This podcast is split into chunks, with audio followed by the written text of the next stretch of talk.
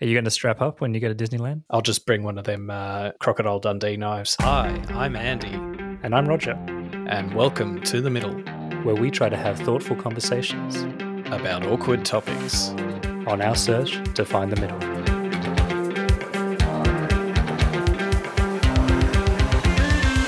That's fatphobic. I don't build wall. I just own halfway to Siwa. A few moments ago, Buckingham Palace announced the death of Her Majesty Queen Elizabeth II. I act as if God exists. Put your masks on. How dare you! You have stolen my dreams and my childhood with your empty words. So, Roger, about a month or so ago, we, recorded today's episode on guns. Yeah, that's right, Andy. And while we do talk about gun deaths in this episode, we do want to acknowledge the absolute tragedy that is gun violence and school shootings. Unfortunately, it seems like there's a school shooting every other week in America, and we do cover the topic of school shootings in this episode. So we thought that we should acknowledge the school shooting in Nashville. For better or worse, it um, serves to underscore some of the points and, and discussion in our episode today. So just wanting to call that out before listeners get stuck into this episode. And uh, we'll now kick on with the episode. So I heard you got a story about trans rights to tell me. No, no, it's nothing like that. You know, I, I saw an article about the swimmer uh, in the States, and uh, it made me recall a story of a time I got my first hot stone massage, right? I don't know if you've ever had one, right, where they put the heated rocks on your back and then they use it to massage you. Have you ever tried it? Yeah, I had, I had one on the other day actually, but it was um it was in a really hot and humid massage parlor, so it was actually I guess it's meant to have a contrast effect, right? So it didn't. So you're really hot. work. Yeah. That's weird. Maybe the air conditioning broke. Ceiling fan fell off. So anyway, I I uh, was always curious about this stuff, but actually, to be honest, I don't get massage treatments very often. But it was on offer at the spa, so I said, okay, I'll try one of these hot stone massages. It was all going well, you know, nice environment, all this kind of stuff. I could hear like the hot the the practitioner was this like big Russian lady, right? I kind of like that because you know she's going to be strong. So she gets these hot rocks out, right? And then she starts like laying them on me. And man, these rocks were fucking molten. They were so hot. They were like burning me, right? And I'm like, I don't know what to do now because they've obviously been in a little warmer and it's not like she's going to be able to cool them off. So the whole time, and they kept on going like those like fucking hundreds of rocks. I'm like, I thought on the picture there'd be like five rocks up and down your spine and they just like reuse them so they cool down but they never stopped cooling down because she kept on bringing new rocks out of the oven and like massaging me with them, right? And like, yeah. Anyway, I, by the end of it, I was like, um, she asked me, "Oh, how how was it? How'd you feel?" You know, like I won't even try to do a Russian accent, and I'm like, "Oh, it was really good," but they were like they were really hot. Like I felt like at some points they were burning me, especially when they just came out of the oven. And she's like, "Oh, oh yeah, they are quite hot." Um, but they can't have been that hot. And I'm like, oh, why? She's like, because I was handling them with my bare hands. And then she turned around and showed me her hands. And these were the biggest fucking Russian hands I have ever seen. And they were all like calloused up and everything. I'm like, lady, you ain't feeling a goddamn thing with those man hands. And it got me thinking of the trans athlete that actually, you know, we're all different. We're all born with different gifts. You know, like she had some crazy man hands and, and she was a woman uh, biological woman, and you know we're we all working with what we got. So I was very emasculated by that. So I had a massage uh, about a week and a half ago, and um, We're not coming across very relatable, are we? Like freaking manly men getting massages all the time. well, it was the first one I've had since um, since the pandemic. I actually still like a massage or two. Um, hang on, that, that that sounds really bad. so I had a I had a like one of them um, you know relaxation aromatherapy massages like a week and a half ago. And I went to a place, and then they take you through to the, this booth, right? And I was like, okay. Anyway, the staff lead lead me into to this booth, and they just leave me there on my own, and, and I'm just like, okay, all right. So I was just waiting because I figured, okay, I'll be given instructions um, of you know what's what's going what's go, what's going Oh, to man, happen. tingling with anticipation. and- I can picture myself in this booth. And they leave me for like a few minutes, like maybe five minutes, something like that. And I'm like, oh, what's going on? And then this like lady knocks on the door and says, "You ready?" And I'm like, uh, "Yeah, yeah, I'm ready." And and it's like, "Oh no, you take off your clothes." I was like, "Ah." so hang on, what, what do you want me to do? And you're one of those massages. Oh my god! Well, I, I mean, I like I, I figured that like you know obviously it's you know if they're going to use oil and stuff like that. But like, wait, wait, wait. So you didn't take off any clothes? well, not well. I didn't know what I was supposed to do. Like, I didn't want to assume anything, right? Yeah, uh, but on a, on a like, if there's a, a bed you have to lie down on, you got to. Yeah, but they have to give me instructions. Like I, I don't, I don't do this very often, right? Like I didn't know what to do. Like they might just say, "Oh, just take your shirt off," and then you know we'll do the this. I don't know. I, I I'm amateur at this. It's right? all that didn't what I was consent. You got to communicate up front. You mean you didn't? They didn't give you like a little Din Tai Fung style tick box form to to fill in before you. Well, they uh, didn't say. Uh, well, I mean, to, to give a more concrete example, like you know how I was saying before, we do that thing where we swap uh, anniversary Yeah. uh, arrangements with, with my Surprises. wife. So it turns out the this one of the components of the day was a massage, right? And it was a Japanese massage, but we didn't have to take any clothes off. It was just through the clothing. So I, I didn't know. I didn't know what to do. So oh man, through the um, clothing. That's a, look. There's no good reason to get a massage through the clothing unless you're in a busy strip mall and you're like on one of those weird Well, sitting up tables. Yeah, but it, well, it was a Japanese massage. I don't know if it was. Um, anyway, it was just different. So I just I, I didn't know. What, I didn't want to assume anything. I wasn't going to go take all my clothes off, and then she thinks that I'm like, you know, um, sexually assaulting her or something. You know, like it was not, not expected. So uh, yeah, I just wanted someone to tell me exactly what to do. And uh, anyway, but um, next Don't time, we I'll all, know. Andy? Don't we all? It would have been funny actually in that Japanese massage. You took your pants off and they were like pixelated your genitals, like they do on the they do on the adult movies. I did just listen to our um, our woke episode, and um, I've got flashbacks of your list of the top uh, twenty. Um, hey, it's not my list. of Don't- twenty twenty one. Don't call it my list. It's No, it was your list. It was your list. No, You it was the list. It, it was your. It, it, it was a download of your personal um, consumption. It's my Spotify Wrapped, Your. Spotify wrapped. Sorry to interrupt the podcast. Andy and I have really enjoyed doing this, and while we don't want your money or anything like that, it's been great to see the number of our listeners grow since we kicked things off last year. The best way for us to reach more people is word of mouth. So if you'd like to support us, then we'd be really grateful if you could share it to a friend or someone that you think might enjoy the podcast. We know there's a conversation for everyone, so please pick an episode that you think that they'd like and share away. That ends our shameless plug, and we'll return you now back to the episode. I, I do have a, a memory that's come back to me about women in sport. So often we talk about this separation between men's codes and women. But for amateur play, right? And I grew up playing a lot of tennis when I was younger. And I'm recalling this time where I was asked to play this this lady, and she was an up and coming junior. And she was actually competing to go onto the the tour. And I like I whipped her ass, right? And then I remember coming off the the match, and then the father of my opponent came up to me and said something like, "Oh, you know, that was this is just a, a normal win for you. You know, you're not competing, but this is going to totally destroy her confidence. Like, you shouldn't have done that." And I was thinking to myself, "What the hell? Like, I didn't like up until that point, I really didn't see this difference and and why the the context of me playing her and her position would mean anything." Well, I always knew you were a misogynist. But what would be the alternative? I, I kind of tanked the match. if you were like rolling down like 200 kilometer an hour aces every point and like she couldn't get a single ball back and the game ended just without even rallies or anything like that when for me like yelling non- obnoxiously after each point. Come on, yeah like, come on but, but just just to make this a little bit more favorable in my in my favor here, she was like a whole foot taller than me as well. So does that does that count into it? Do- Am I now the the uh, victim? last episode you were saying that um, girls don't have good like hand-eye coordination or something Not this one. By the time I was done with it, um, but but you know what I mean? Like, isn't that like what that, that kind of really hit me too? Because I well, actually didn't. I, really- I think the, the the blame would be to the um to the whoever set it up, the parents or whatever. It's like when you see um, retirees play tennis, and they they'll usually be like mixed doubles or whatever, and Yeah. you don't get a situation where like you know this this younger fifty five year old absolutely smashes it at the eighty year old woman because she's like you know because he sees the opportunity to like, take her eyeball out or something. But you know they're always hitting it gently and making sure they can keep the rally going. Like, what do you think about the whole crying thing? Have you ever played a game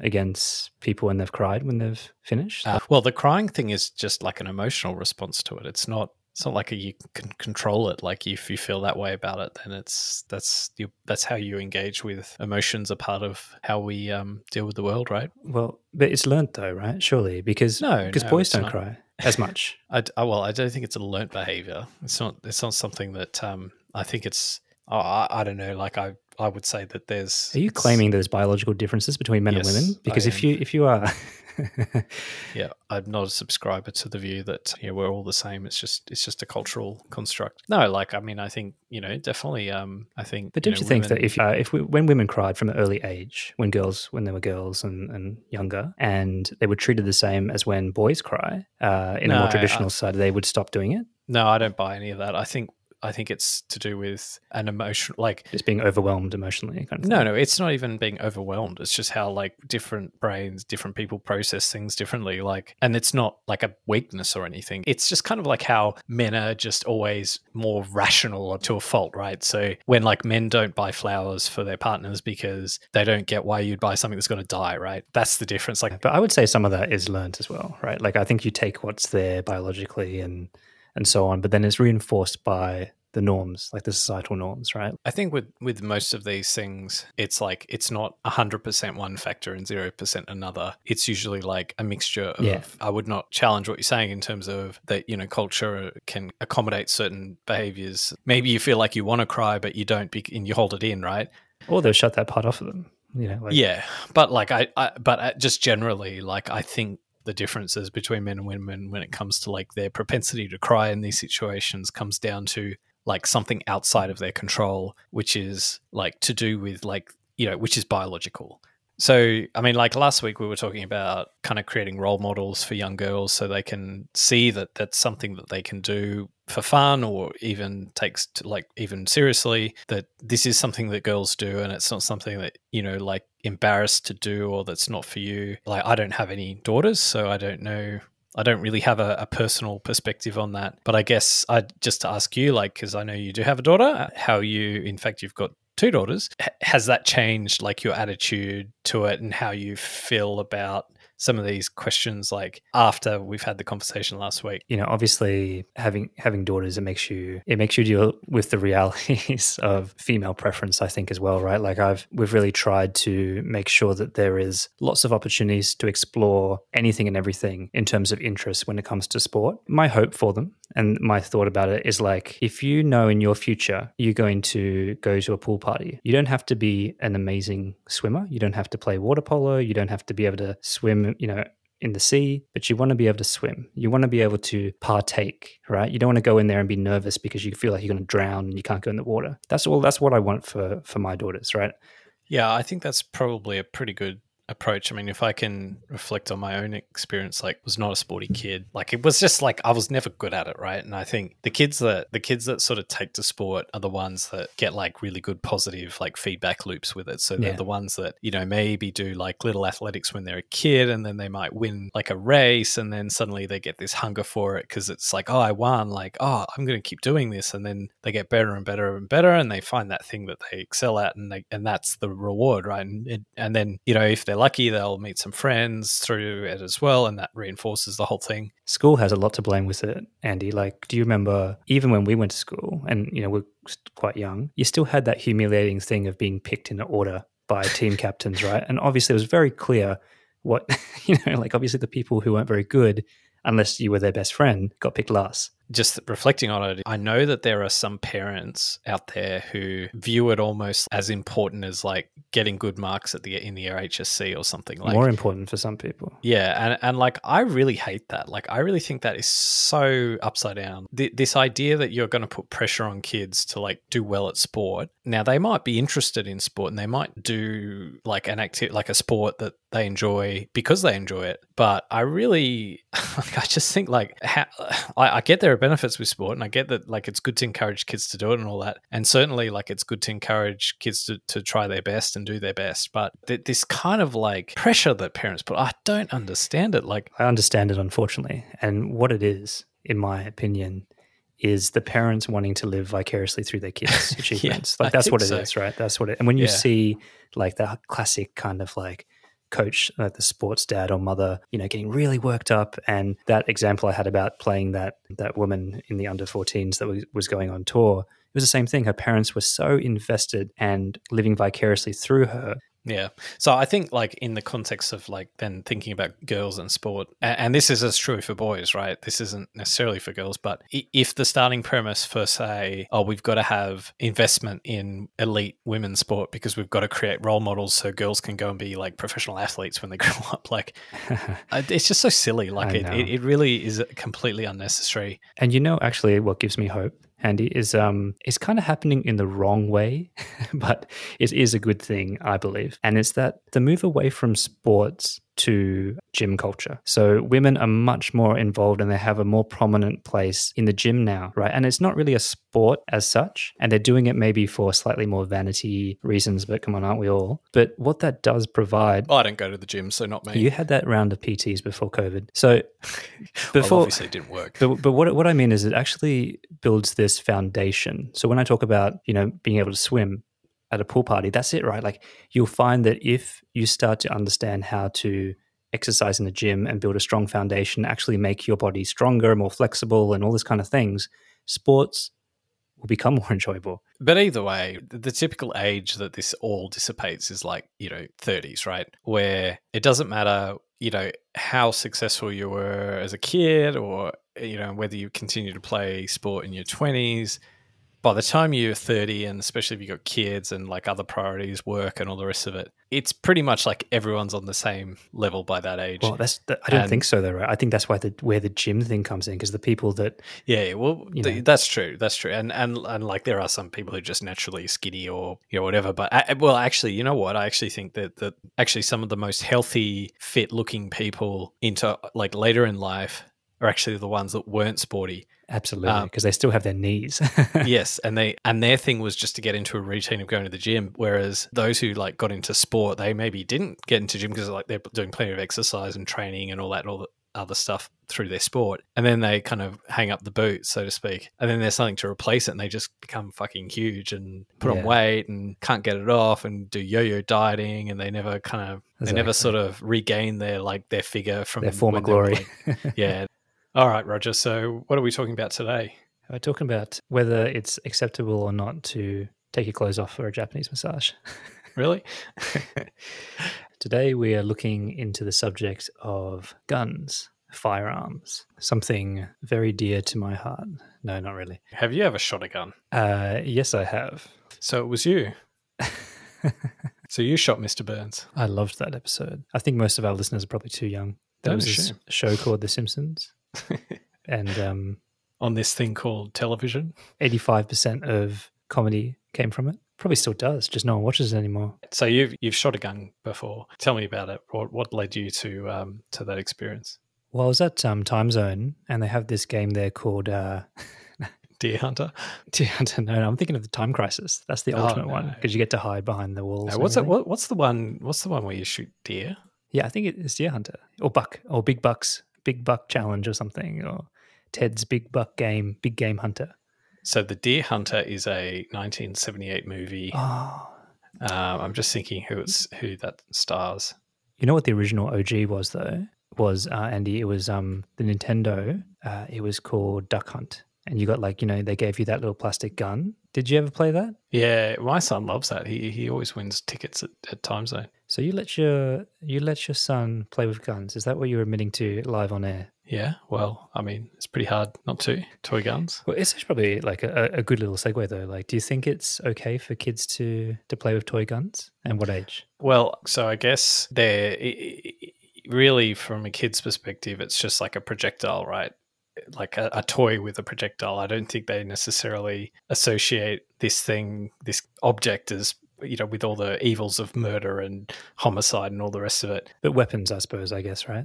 Yeah, but I don't think that's how they see it. Like, I think at the very one end of the extreme, it could be, you know, back in the maybe, you know, maybe earlier period where cowboys and Indians, you know, Yeah. guns and, and, you know, but even then it was a very sort of, I don't think a, a full complete picture of what the actual weapon was about. But I think, like for me, like when looking at the toy aspect of guns, isn't it more about Nerf guns where they can actually shoot like a projectile, or which is more just fun, like it, and even the ones that don't shoot stuff, like maybe it's you know one that makes like some funny sounds or something like that. I don't have a see a problem with it myself. There's always been something that for for kids, right? So whether it's like you said, a soft version, you know, like a Nerf gun or something that shoots a soft bullet, or even like a lot of the toys center around this kind of weapon shooting projectile kind of thing. And I think that that translates over into video games as well, right? So, very kind of big on the whole point and shoot games, games that actually do involve arcade games that do involve guns, things like that. There's lots of parents that I know who are very, they're so anti gun that they won't even let their kids and anywhere near that kind of weaponry because they feel that it desensitizes them to the serious nature of guns. So,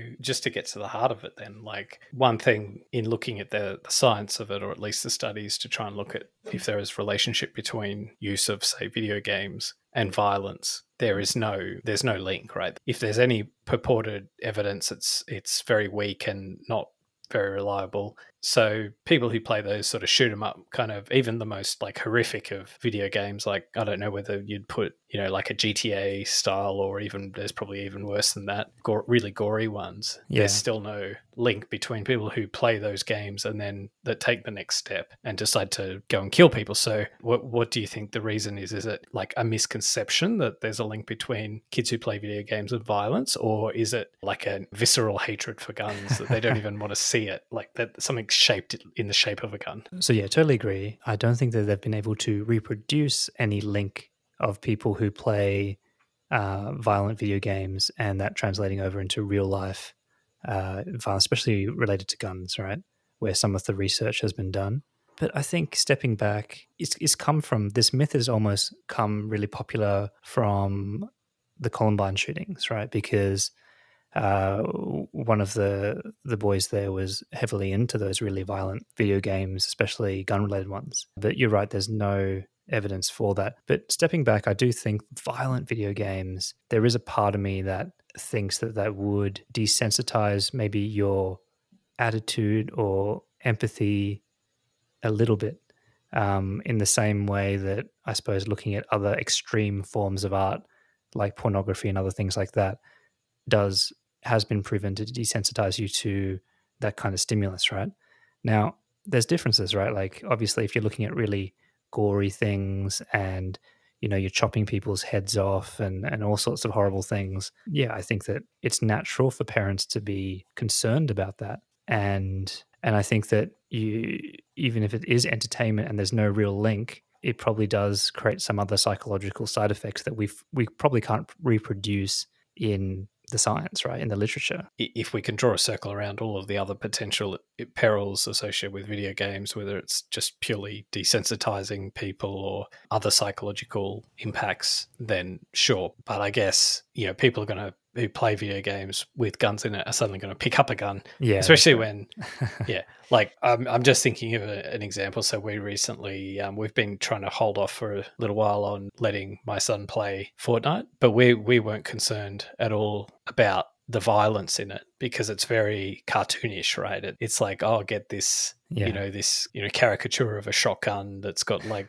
you know, multicolored rainbows coming out of it, sort of thing. And then, you know, these weird sort of cartoony characters that they shoot. I don't think there's any blood, or if there is, it's it's not obvious. But not so much from the um, perspective of the violence in the game, but more the addictivity of it. So, yeah. um, this notion that kids get addicted to games. Yeah, like you said, it was a different it's a different issue, but it's still a relevant issue. Um, like I remember when we were growing up, the game Mortal Kombat came out, and it's like a Street Fighter style game, but it was really violent, right? Like when you hit the character, blood came spurting out, and there was there were fatality moves where you got to maim the bodies and pull their spines out and punch through their chest and pull out their heart, and it was like this hyper violent style of the game version of a Street Fighter game. But I've never been tempted to decapitate someone in real life, of course. Yeah, I, I, must admit, I did once try and pull the spine out of um, my brother when he was annoying me, but just um, didn't have the finger strength. yeah, I just I couldn't I couldn't um, pull it out. All right, so we know that people don't like guns, but let's talk through the side of guns that make especially like in countries like america make this such a like a hot topic and why you have people as strongly in favor of their rights to have guns right? Well what's the other side of this? Yeah, so how about I tackle the side that really talks about the ownership of guns as a hobby, as a, a sporting pursuit, and maybe I'll cover that off because I have a bit of experience in that. And we can talk about all the harder kind of freedoms and liberty after. But that question you asked at the beginning, you said, Do you have you ever fired a gun? And I haven't really done that until very late in my life.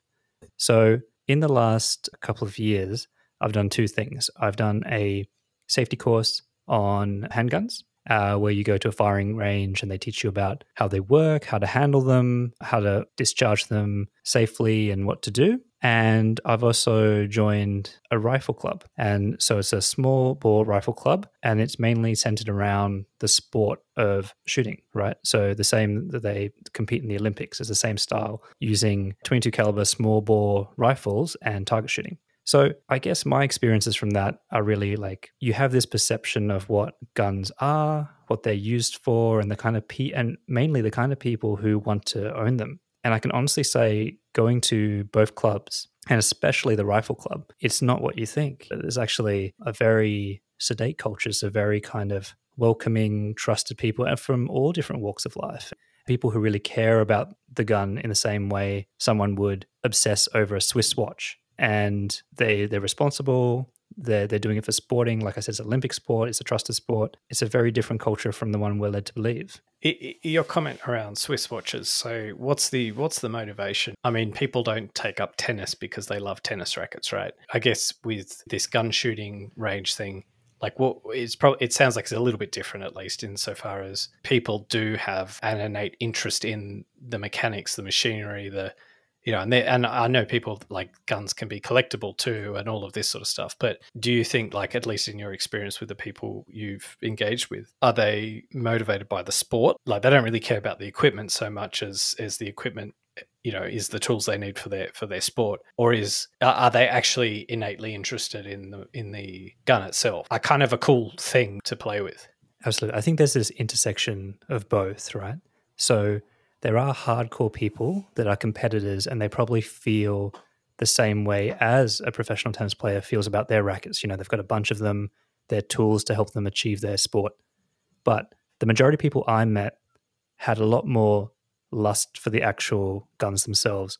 It's this intersection of, you know, I think humans love tools in general um, and the engineering of them, the feeling of them. And with guns, it's more complicated because there's a history behind them.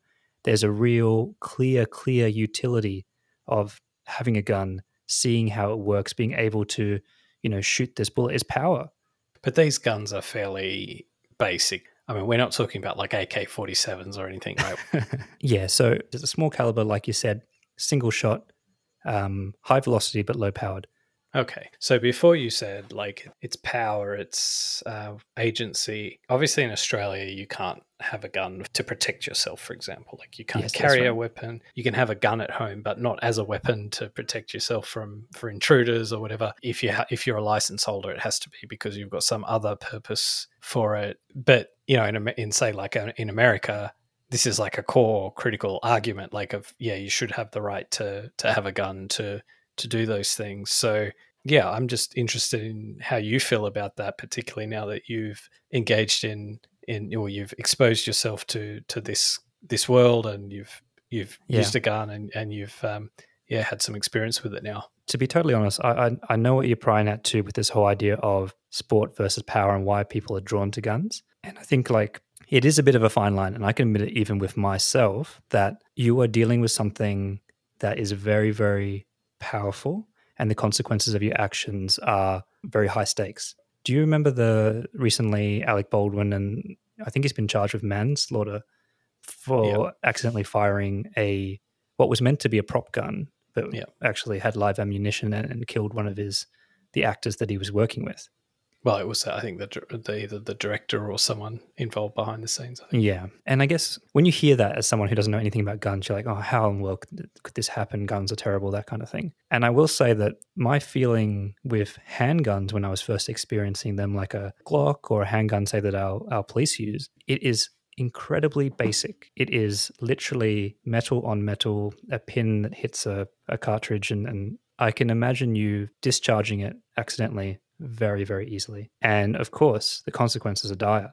So instantly, I have this respect and acknowledgement that the ownership of a handgun is very, very dangerous. because of restrictions on gun ownership in Australia, we don't really have like a gun culture. I think you've found like a really niche niche, right? You know, like in terms of the, the number of people across the whole of the country who engage in these gun clubs, it, it's very, very, very, very small. Yeah, enthusiasts. There aren't fathers, you know, showing their children the guns. They're not passing that culture from one generation to the next. So in other countries, like in America, that, that probably happens. It's funny you mentioned that, Andy, though, because um, at the rifle range, there were father son duos there. Well, that's probably the only way it does happen in Australia. Like, you know, I Mm. mean, in some ways, you're a little bit odd, like in that you sort of randomly like rock up and, you know, they probably do extra double background checks on you. But, but yeah, I mean, like, I- I guess just generally the the ability for for it, like, you need a base to for it to expand, right? You can't.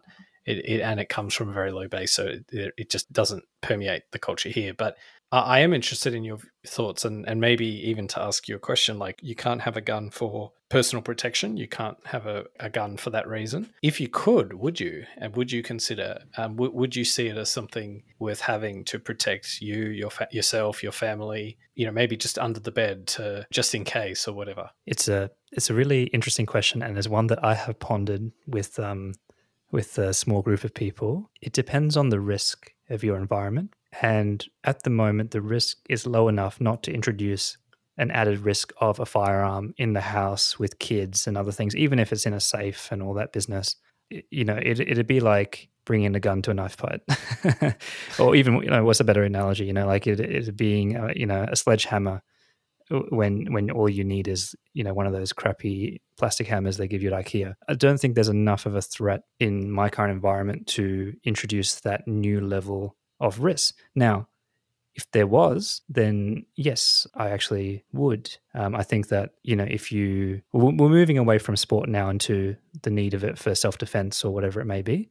But if there was a need to do that, if I lived in a country that had a lot more gun violence and a lot more home invasions and things like that, then yes, absolutely, I would want firearms in the house to protect my family, the house, that kind of thing. So one of the arguments that gets made very strongly in America against gun control is that if you stop my ability to access a gun legally to protect my family, I'm one of the good guys, right? Then you will create an imbalance in in sort of street power, if you like, because those who engage in or acquire guns illegally because they're networked through gangs or whatever will be able to run riot around me. So Yeah. at the moment, the only sort of thing creating an equilibrium at the moment is the fact that I can have a gun in my home, which means that someone who you know is able to acquire a gun illegally is not as likely to come at me with a gun because they're afraid that I might have a gun to shoot them back. But if you take my gun away, then there's no telling what they'll Yeah. do. You know what it is, Andy, and I was talking about this with my family the other the other day. It's mutually assured destruction, right? It's very very similar to the nuclear arms threat, right? Like if you live in an environment where the bad people in quotation have guns, then you know you're going to want guns because you, you don't trust them to do the right thing. So you better. It's like the whole condom analogy, right? It's better to have it and not need it than to need it and not have it, right? So I think that that pull and that really depends on your environment of the risk, right? Now is probably a good time to bring in the Australian experience when it comes to guns. So in 1996, mm-hmm. we had the Port Arthur massacre in Tasmania, and 35 people were killed, obviously using a gun. And uh, it was quite a sort of a, a moment of, of deep contemplation of, of the role of, of guns at that time. And the then Prime Minister John Howard introduced a, a gun buyback scheme and very tight controls on, on the availability of guns following that. And since then, uh, it's been very hard to get your hands on a gun in Australia, apart from you know those very narrow sort of practical uses. But also, I think even in the sort of the decades that have followed, particularly as gun violence in America has become such an emerging sort of contrast, Australians have become quite sort of outspoken and prouder almost of, of the extent of gun control in, in Australia. But I guess to then contrast that with America, Yeah. you see some very interesting kind of polarization there where you have some groups saying, oh, we should have Australian style laws. And then other groups saying, you know, no, it's my God given right to have a gun and, uh, you know, whatever. so it's a really tricky situation, isn't it? It is, and you know, got to give it to John Howard. I think he was only in office for six weeks or something when this happened, and so he used a, a big risk, you know, big a lot of political capital to to reform this. You know, we don't have the NRA, but we did have the we had our own lobby bodies, and it was a lot of opposition. And I think in the end, we they bought back six hundred and fifty thousand privately owned guns, and that you know a lot of guns in Australia at that point. But in America, I think the gun ownership is just exponentially different and it's grown and grown and grown throughout all this time. They have a, a system based on that prizes, you know, liberty and things like that, and is based on allowing their population to have access to firearms, to protect their property, to um, act if the, the government fails, and all these kind of things, right? And that's a, a very different culture and a very different kind of pride that they have in their firearms, right? And and just to put some further stats on the table, so in the United States, you have 120 guns for every 100 people. So you have more guns than people in the United States, and th- then you go to like after, and th- so it's like America. Then there's like daylight. Then number two is the Falkland Islands, which you know, I guess like a tiny group of islands that you know were at war in the 80s, or you know, constantly at threat of of um, being overtaken by Argentina. Um, so they have guns for for probably that reason. But even they only have 60 guns per or 62 guns per per 100 people. And if you're wondering where Australia sits, we have 14 guns per 100 people. So almost 10 times as many guns per person in America than in Australia. It's a different calculus, right, for for America, and and I don't think anyone believes that the same exact program is going to work for America that it did from Australia. Right? I think the culture is different, the the scale of the guns is different, um, the type of crime is different, all, all sorts of those different factors, right? I think we should like draw this out a little bit because just reflecting on whenever you have any kind of conversation about gun control in America, then all the Australian Twitter users get on their like um, high horse of, uh, you know, oh, come and ask me, I'm an expert on, on gun related violence. Suddenly, basically, just say, oh, well, come and come and talk to us. We'll tell you what to do to solve this this problem. But My island home. But that's a very arrogant starting point, right? I think because in many ways, because it assumes that you could do the exact same thing in America as you as what you did in Australia, and and you would have something resembling the same outcome. But the reality is, for one, there are just so many guns already in America. So the stock of guns in America is so high, and you would bankrupt America if you had to buy them all back at market value. And it, it and then tho- those are the ones that have been given to you voluntarily, right? So I mean, we know how like the the, the, extent of gun culture in America is so strong and so powerful. Yeah. Just you know, what percentage would actually voluntarily be given back? uh, I'm not so sure. And just just just on that point though, Andy, too, even in the Australian buyback scheme, that six hundred and fifty thousand that was was bought back by the Australian government only equated to twenty percent of private stock. Yeah, so it's unrealistic. And then, given this, just how easy it is to get a gun, whether legally or illegally, because let's say you have a total ban of, of sale of guns in America overnight, that doesn't mean that they're not, they're not going to be sold illegally or they're not going to be made available some other way under the counter, sort of thing. So, And you've got the Freedom Gun. Have you heard of that? It's an open source 3D printed gun that you can create from components. so we're all fucked basically.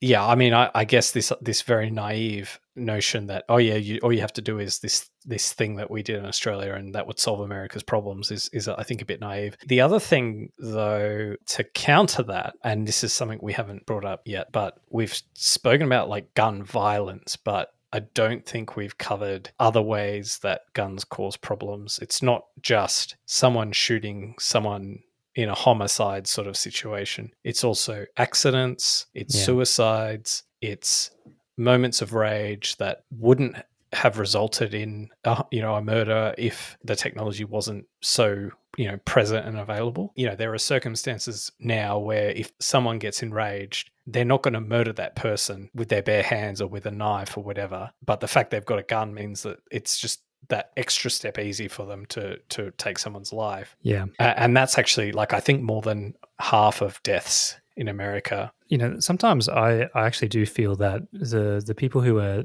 advocating for gun control in, in America are not doing themselves any favors by lumping all the stats together, right? Because I think when you look at gun deaths, related deaths in the states, it actually breaks down a little bit more in, in a bit more of a nuanced way. So, like you said, 54% of all deaths, and now I'm talking about just if you want to reference figures 2020 in the US, 54% is suicide, right? And there's kind of a percent here, a percent there for things like the police lethally discharging to, you know, deal with criminals or, or, or things like that. There's a even smaller, like 1% of accidental discharges. So people firing them at home or whatever. Less than, I think it's 0.01% makes up mass shootings. And then the other 40 to 43% is um, actual homicides, right? And then if you dig even further into that, the vast, vast majority, so th- over 30% of that is kind of inner city crime and gang related violence in the four major cities as well. So I think it tells a bit of a different story than the headline numbers that you see sometimes. But I don't know. I mean, what are your thoughts on whether the suicide by means of gun or firearm should be included in that? The stats just are what they are, right? But just in terms of what that means in terms of policy and, and what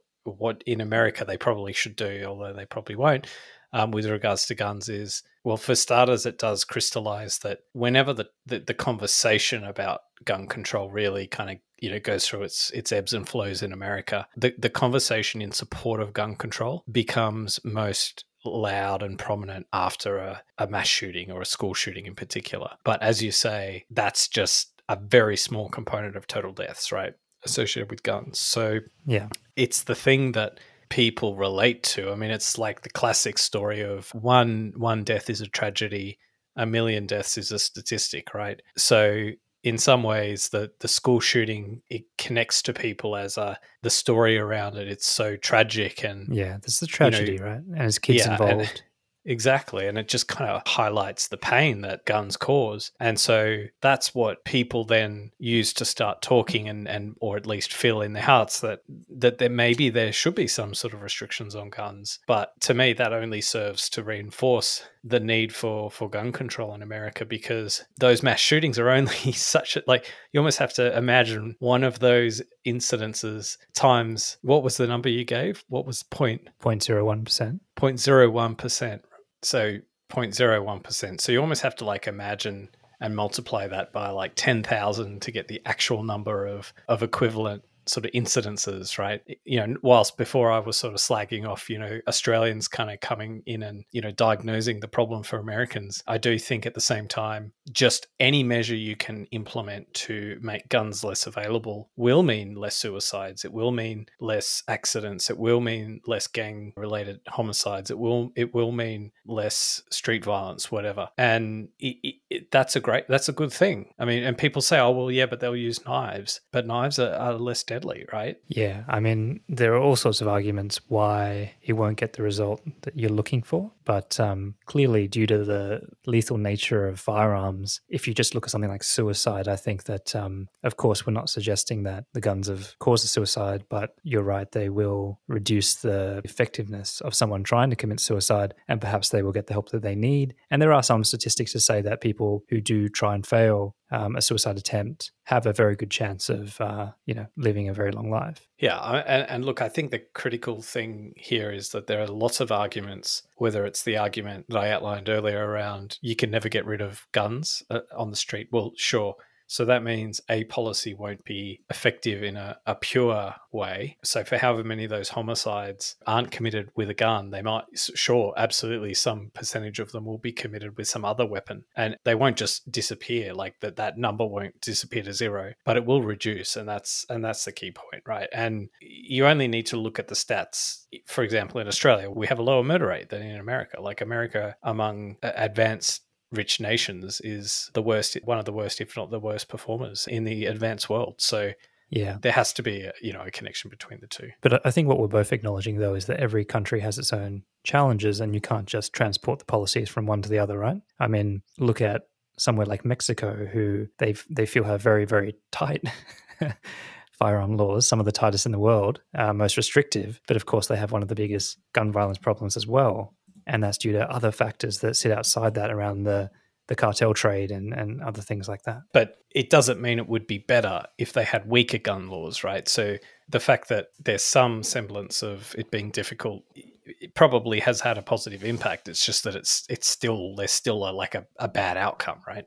Yeah. So it's, it's worth pointing out too that you know the the narr- the popular narrative you'd think that the US is the biggest gun nuts out there. They have the highest gun rate of uh, homicide by by firearms, and that is not the case. Um, there's many other countries that top that list. So just kind of putting that out there. So we've talked about a little bit about the dark side, but can you see the right to defend yourself or the access to firearms being a legitimate kind of right, an important right in any circumstance. Anyone who suggests that the Second Amendment is uh, bears any context or relationship to modern America and, and the actual challenges we're talking about, particularly when we're talking about like automatic weapons and things like that. I mean, we have to remember that the context of the Second Amendment was, you know, basically a bunch of farmers still worried about, you know, the tyranny of government taking their, you know, land rights away or something like that. Yeah. It was invented for a different time and we have to remember these things are just written laws of of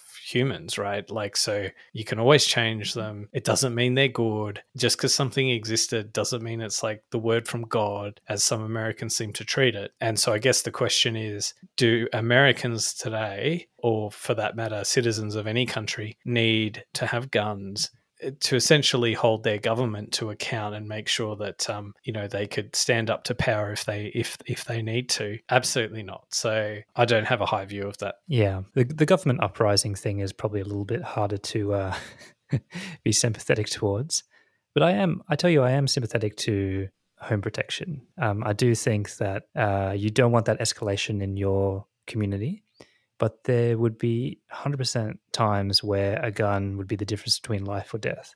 Yeah, but only because guns are so freely available that. No, I don't mean if the purpose. I mean, for example, if if you're a, a female living alone and someone breaks in intent on stealing property and, and causing you bodily harm, uh, probably a firearm is the only chance you have of surviving, right? And that, and you know, we can talk about how often that happens or whatever. That doesn't matter to that woman. That is the difference between life and death. And I can see that when you put look at it like that, it can be a right, you know. But the flaw of that argument is that by moving from a state of the universe where that person can buy that gun for that purpose of protection versus the one where they can't, they're inher- they're inherently more unsafe in the world where they can buy it because it just means that other people can buy it, buy that, have that gun, and have that weapon, and they're, they're more likely to be killed by someone else, um, you know, uh, shooting them with a gun. So, I, d- I don't like know if I believe that though. Like, the, well, of course, look at the look at the numbers in no, but in, the like the the sorry. So if someone's breaking in intent on raping, killing, stealing, they're not legally buying their guns probably either.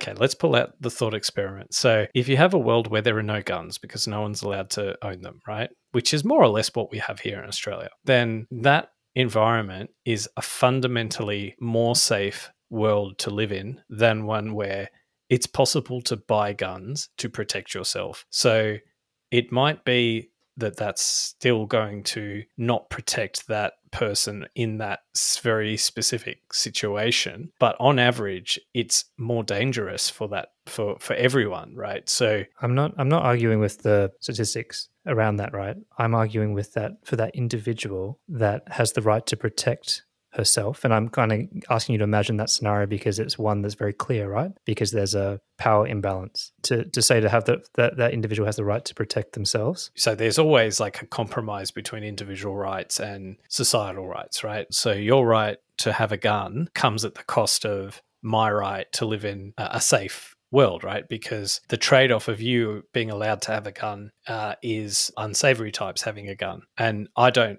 want to live in that world. So you have to trade up off your personal right to hold a gun so that we can all live in a more safer environment. I mean, it's the same as, you know, speeding, right? In some instances, it, it is logically safer to speed, right? As in to go faster than the speed limit because you might be overtaking a car. But we have a blanket rule saying you can't speed because we know that some percentage of the population will abuse it if it's not tightly held. So to Yeah. protect and, and create a safe environment, we have some rules that um, go against maybe individual liberties. I know, but there's a, there's also an argument that you can implement safe gun ownership for for those people, right? We're not talking about just being able to walk into Walmart and buy an automatic weapon, but with the with the right training and the registries and so on, you could provide that outcome with an acceptable risk into society, and that that is a harder argument to to propose, right? To to fight against. except that I think that's sort of not how it would ever work in reality. Like the moment someone can acquire a gun to protect themselves, unless you say, okay, only five foot, I was going to say five foot Asian women are allowed it, but that's um that's probably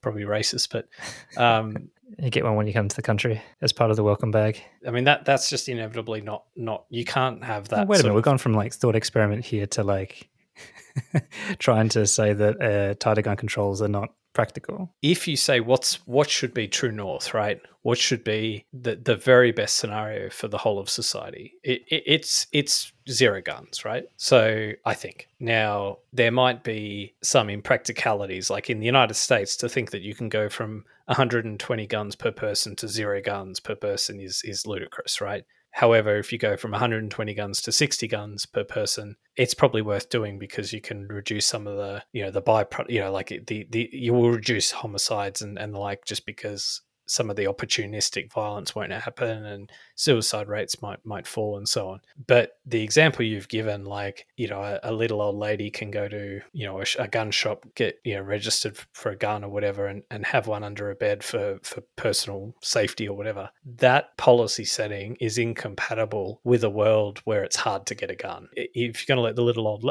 you know, granny have one for protection where you actually have to let everyone have one for protection, which means everyone can go and get a gun. All right, so you're going to check, okay, how, for what purpose are you getting a gun?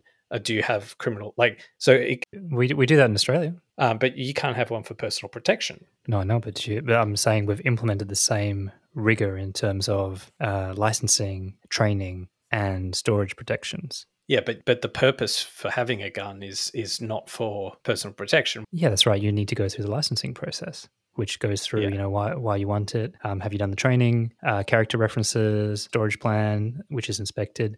I'm just saying that we have gone to the trouble of obviously implementing all those checks, and it still still works. There's still guns in Australia, but just under that system. Yeah, but then then like all of these things are barriers, right? So you can create and, and you kind of need those barriers. That and and some of them are, are genuine safety checks, like as in, but like you know, it's not that hard to get like a fake reference or whatever. But they're they're just things you they're hurdles you've got to jump through that they're just most people don't bother doing it right. So now whether that's an all out ban or a restriction or it's a, a bit of sludge to make it harder for someone to, to have access to it. Does that really matter? Um, because what's going to happen to your example is that little old lady's going to say, well, it was too hard to get a gun. Like, so the fact that it was so hard for me to get a gun, you know, as hard as it is in Australia, means you've got to change the, the policies it was too much effort to me and by the time someone you know i gave up trying to get one and but and then the next day someone broke in and i had no, no way of defending myself. So it sort of doesn't really matter what's the barrier whether it's a legal barrier or it's a sludgy barrier. That's there's still impediments at, at play here and so yeah i mean i think it's um it has the effects the same either way. I think a pro gun activist just look to that example and say that's exactly why we can't have it because that lady is already dead now because of the barriers that you put up and it was her right to defend herself so they'll say we need to have we need to have guns at walmart yeah scrap licensing so you should be able to two- gift guns yeah, basically everyone 100 we've only got 120 guns per 100 people. Gosh, we need to double that by end of 2023. So, yeah um but, but saying that too with that stat like obviously the guns lie in the hands of smaller people like a few people own many guns yeah, in the. United States, and you know, or, or I know lots and lots of people in the states, and they, they don't they don't own guns, right? So obviously, for everyone that doesn't own a gun, there's one guy sitting in a bunker with a thousand, right? Like, Yeah. In an episode talking about firearms and guns and gun related violence, it would be remiss of us not to touch on mass shootings, right? Because I think, like you said, it's something that really reaches into the hearts of people. It's so tragic. It often involves kids, um, and it seems to be getting worse and worse. What are your memories of when this started becoming, started ramping up in terms of media coverage, um, frequency? Because the, the statistics now kind of hard to, to wrap your head around. So I think it's probably worth drawing a distinction between mass shootings and like school shootings. So school shootings is this thing that I think really reached kind of this level of prominence in you know following the Columbine massacre in 99 and then there just seemed to be like a new school shooting every other week right? So there seemed to be this almost like you know trend of like or it became like a fashion and people were co- like copycat kind of shootings and the like started emerging. That's sort of my personal memory of it but actually what i understand is the case that um, there have always been incidences like these in schools in America. However, a little bit different. So, like, but just in terms of actual kind of deaths, apparently there were four times as many school related gun deaths in America in the early 90s than there are today. So, this isn't actually something that has is ramping up has ramped up this is just there's just always been this base level of like gun violence in in schools in America. However, I think what's different now, and this is what I understand is different, is they have become more premeditated and they have become more sort of orchestrated and you know kind of driven by things like you know kind of revenge and these these sort of grand grand plans for revenge in a way that didn't wasn't the case sort of earlier and if to just to kind of touch on why perhaps then there are fewer deaths now than maybe in the early 90s it's because these kind of big grand kind of massacres sort of tend to then produce like a, a safety response. So we need to have security guards in schools um, we need to have precautions and whatever. So my favorite one is teachers paying paying teachers like five dollars more an hour to, to carry guns. to, to, to carry yeah. Shit maybe i'll do it for free yeah, so that's that's that's what I understand to to be the case. Actually, but just sorry, just as one really quick aside, I think there was a, a similar trend in China um, where there was just like a whole like run of like school violent school attacks, but they didn't have guns there. They were like with knives, so there was like knife attacks. That's something that I've heard before. Wow, yeah, it's um, I think it also is something that you just don't understand, right? Like we started off talking about video games and you know, is that what causes this or what is it? Like people just scratch their head and they go, We don't understand. People have always been bullied at schools and we understand mental health a lot more now. But the idea that you could just, you know, open fire on a school full of kids um, is just still it's just still a mystery. It's still a mystery. So I think that when you don't understand something, it, it captivates and the media has probably um, gone on to that. I mean, do you believe that the media should be covering events like this? Yeah, well, this is um, there is a suggestion that the what, like probably the best way to deal with school shootings, as in especially the copycat variety, is just not to report on them. If you report on it, then you kind of do create this. You advertise to other kind of troubled kids that hey, here's here's a good here's a good idea, which you know is is a bit problematic. But I, do, I don't know how you how yeah. you don't report on it. Although one suggestion is you don't name the perpetrator yeah. because that gives them almost some hero status in the minds of, of the perpetrator. I tend to agree with that. That if you if you didn't kind of name them and you didn't feed this kind of fame monster that comes along with these, you know, the infamy of these events, the media can be very irresponsible around these things. Thinking really outside the box. Like, have you heard any really crazy solutions to the gun problem though? Like putting practicalities aside.